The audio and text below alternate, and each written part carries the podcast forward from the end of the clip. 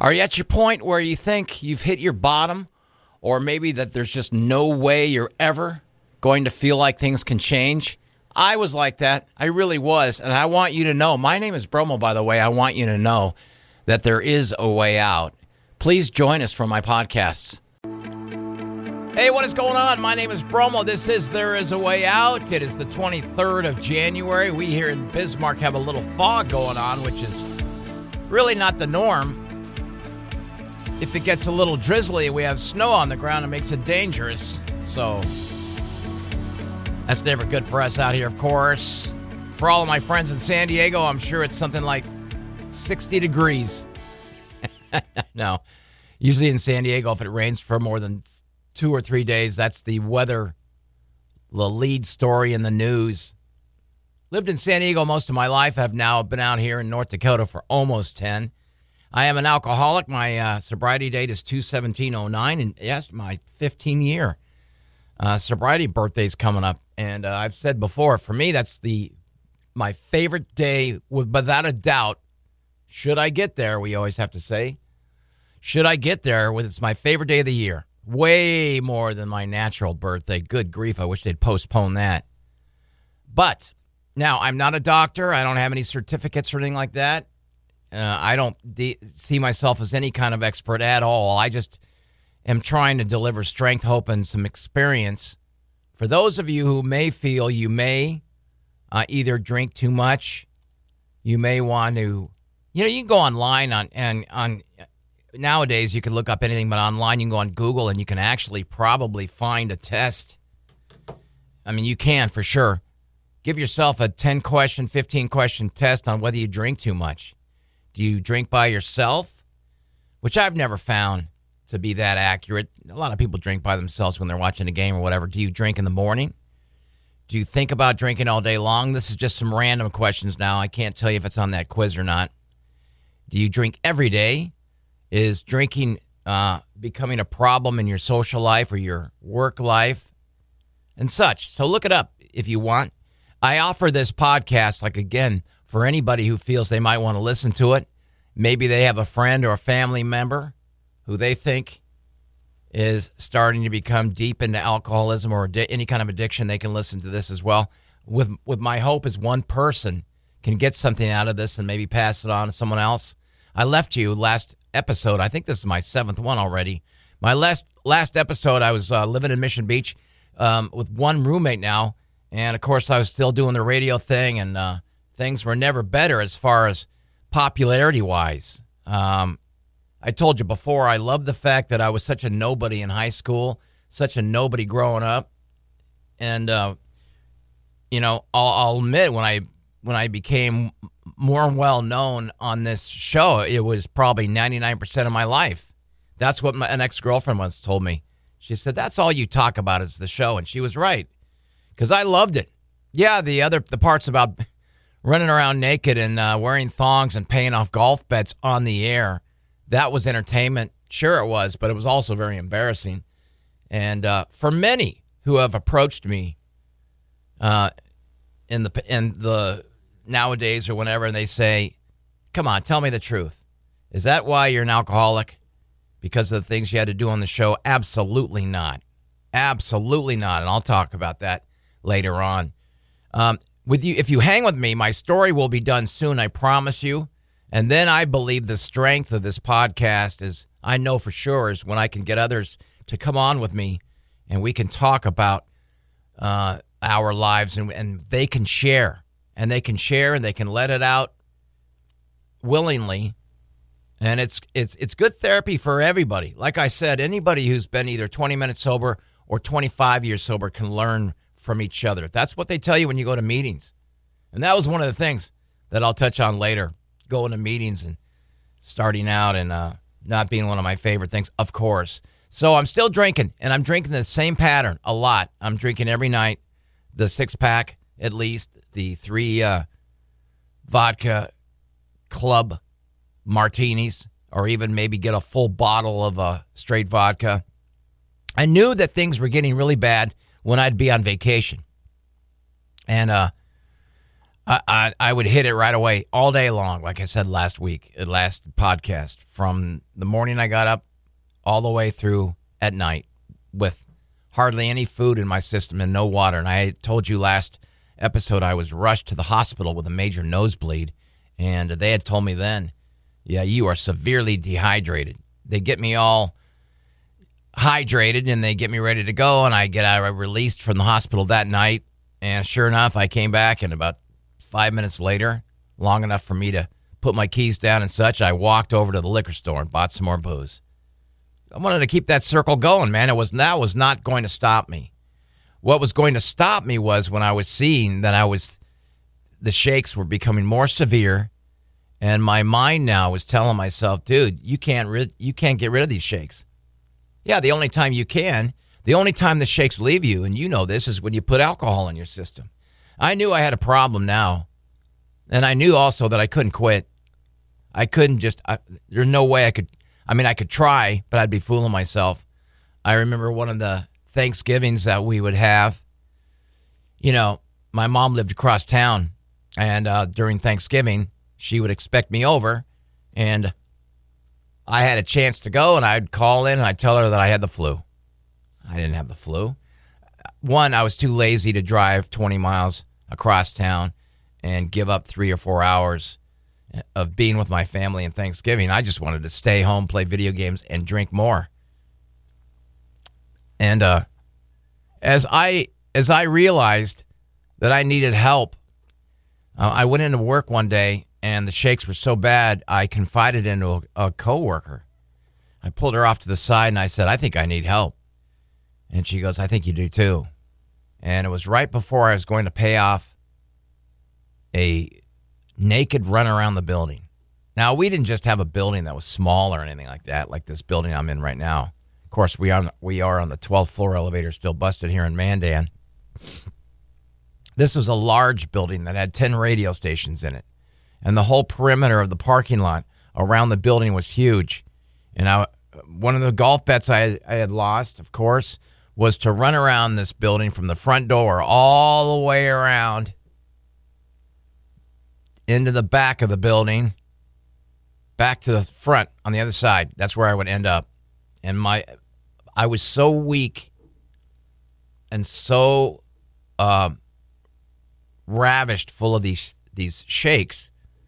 I remember thinking, God, I wish I could just be normal. I looked around at all the people that were there sipping coffee or so you see, when, when I had to pay a golf bet, that was announced on the air, people would show up.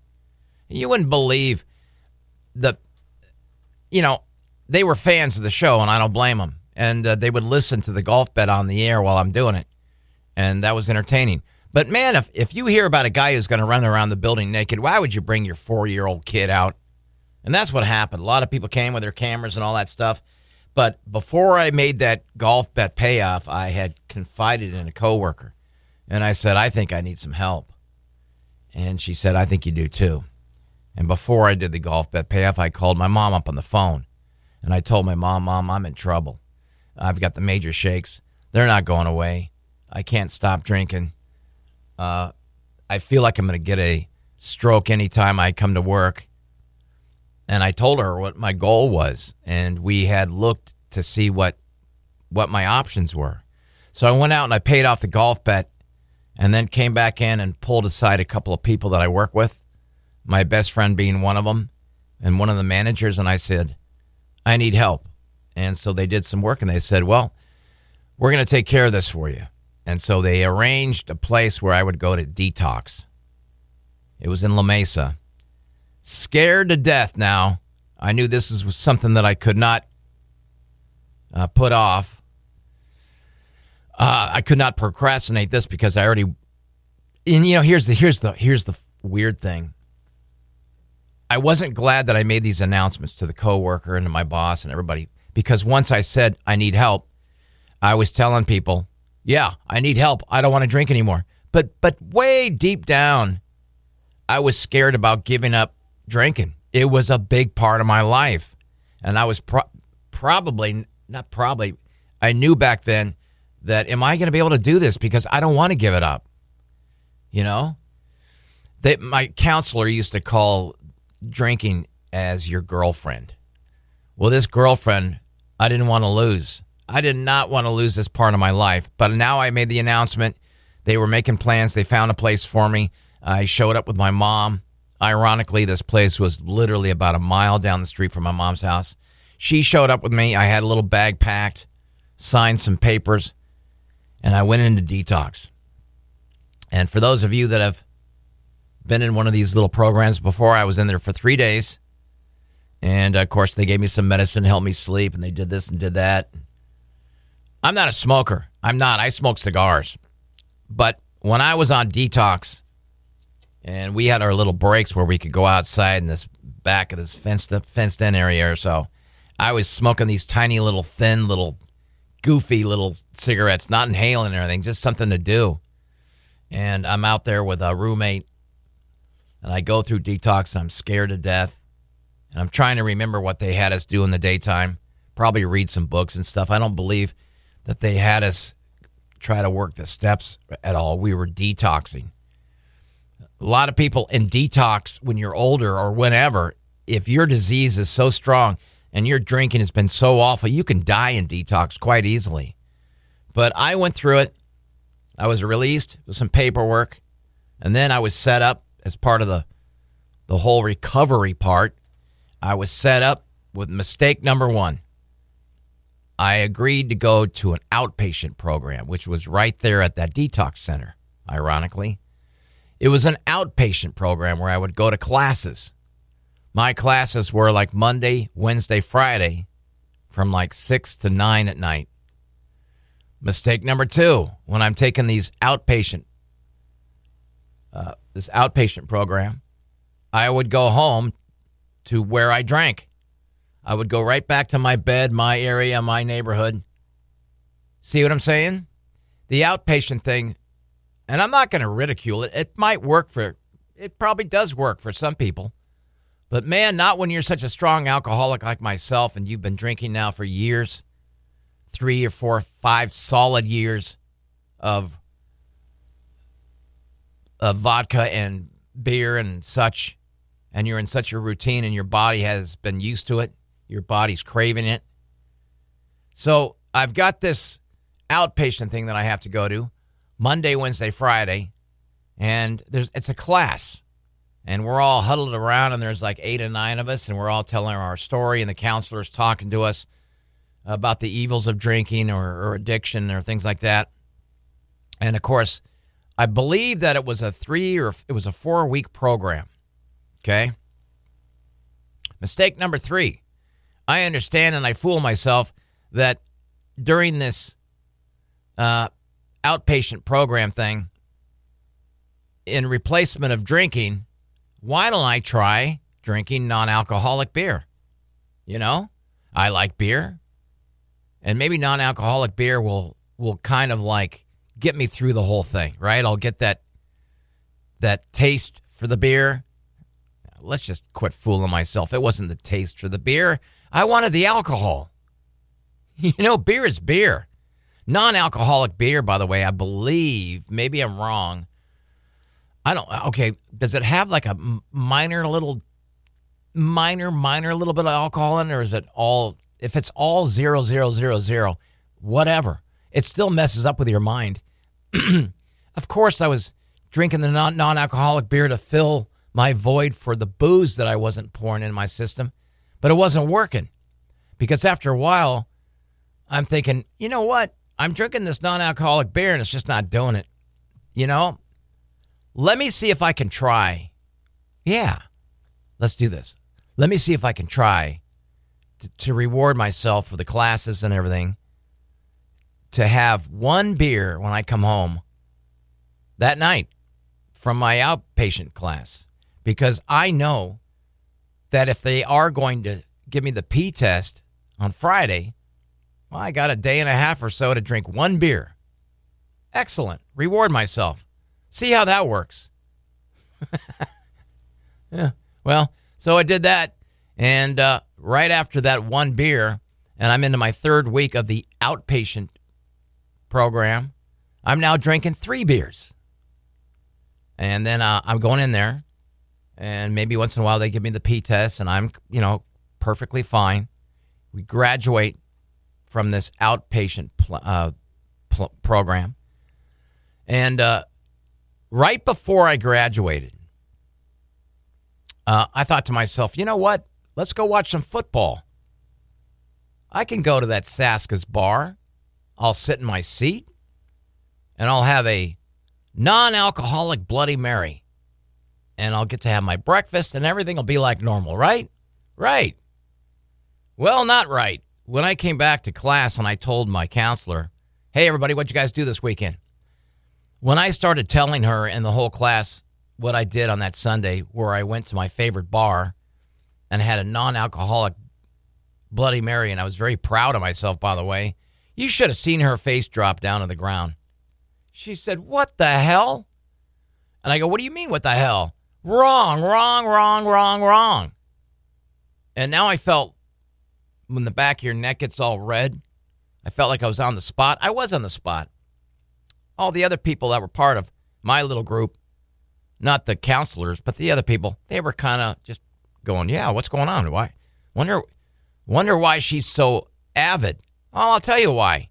You're fooling yourself when you go to a place where you did all that drinking, all that fun, all that alcohol, and you went right back to that same spot and that same seat. Now, this is when I learned about triggers. Talk about your trigger. First of all, let's rewind a little bit. When I took this detox, I never should have gone back to my house. My house was a trigger. But what am I going to do? I didn't have the money to move right away. And, I, you know, so I graduate from this outpatient plan program and I'm gone five weeks from the show. And I'm all set to come back. But I'm fooling everybody. And I'm even trying to fool my roommate. I'm fooling everybody because I'm right back where I was before when I went into detox. That's right after that outpatient plan from those three beers I was trying to tell you about, from those three beers I was telling you about, let's put it that way, that I was rewarding myself, had progressed to five. When I got out of the outpatient program, I didn't have to fool anybody by taking a P test. So I went right back, right back to my six pack and three martinis. I was right back in my hellhole. And I was doing that and I came back to work like some conquering hero. And uh, the traffic reporter, I told you, uh, the alcoholic, and she pulls me aside and she said, How do you feel? I said, Well, I feel fantastic. Look at me. Man, I'm so glad I've recovered. Uh, I've recovered. I'm drinking uh, these stupid um, energy drinks. I'm I'm taking care of myself, and I'm lying through my teeth, uh, right to her face, because I hadn't had the shakes come back yet, but they will, and I was lying to her, and I was lying to everybody, and I had a again kept my routine up where I would go and get all my booze into my cooler, sneak that cooler up into my room when I got home barricade myself in my room. And, you know, my roommate was awesome. She could tell if I had three or four beers when I'm coming out of my room to use the bathroom. She's not stupid. She could either see my face or she could smell it. She didn't say anything for a while. My sister comes into town with her kids, and we go out to pizza. And I and my sister's asking me how my recovery's going and I'm lying through my teeth and saying I've never felt better. I'm so sorry for all the times I've I've missed Thanksgiving, such and such and such. But on the way over to the pizza place, my roommate says to me, "Look, dude, you don't need to hide. I know you've been drinking." So what do you mean? And she goes, "Dude, I'm not dumb. You know, you don't need to lie to me." So for some saving grace, that was great because now I was free of the lying part only in my house. So she goes on another trip. I had vacation coming. I was uh, back to work I had the paperwork that said I was okay to come back to work. I worked for quite a bit. I had vacation coming. I had just probably reached, in quotes, I probably reached three months sobriety, which was bull, but that's what I was telling everybody. I was masking myself so much with underarm deodorant. I would, I would place that stick all over my body so nobody could smell it. I'd take a bunch of mouthwash and gargle that before I went into any any room so the traffic gal didn't smell it. Thought pretty much I had her fooled because I didn't really see her that much. And after that three month period of uh, coming back to work and such, I had a week vacation. My roommate went out of town, and I went full bore at it. Like I had done before, that when the paramedics came, I went full bore at it. So much so that, again, she found me on the steps of the front door steps inside the house, collapsed. Here come the paramedics again. Paramedics come. They pick me up. Uh, I get out of there. And now I've had to tell everybody I relapsed. And when I relapsed, I made a phone call back to the detox place. I was heading back to detox for the second time, the same place. Here is where it gets scary. I go into detox and I know what I'm facing, but I had so much alcohol in my system. I'll never forget this. I had so much alcohol in my system that the first night that I was in detox, I started seeing things.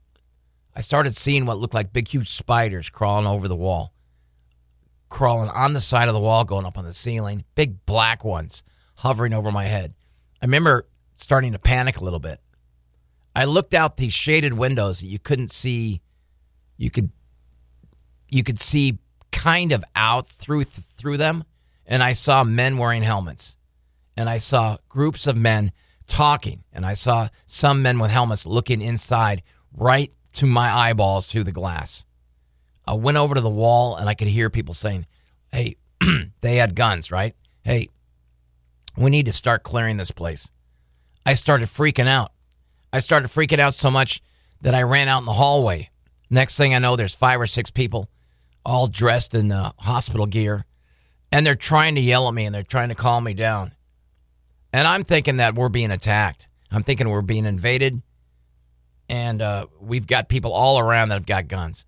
They have me now, and they put me in a blanket, and they pick up the blanket, and I'm on my back on this blanket, and people are yelling at me, relax, calm down. Now, I was told that reaction was probably from the drugs that they were giving me. And I don't even know, I can't tell you medically what the drugs were that they gave me when I went into detox that first night. But let me tell you later, that same counselor who had stopped by to see me in detox because she heard what happened, she told me I was on the verge of wet brain. That was her opinion.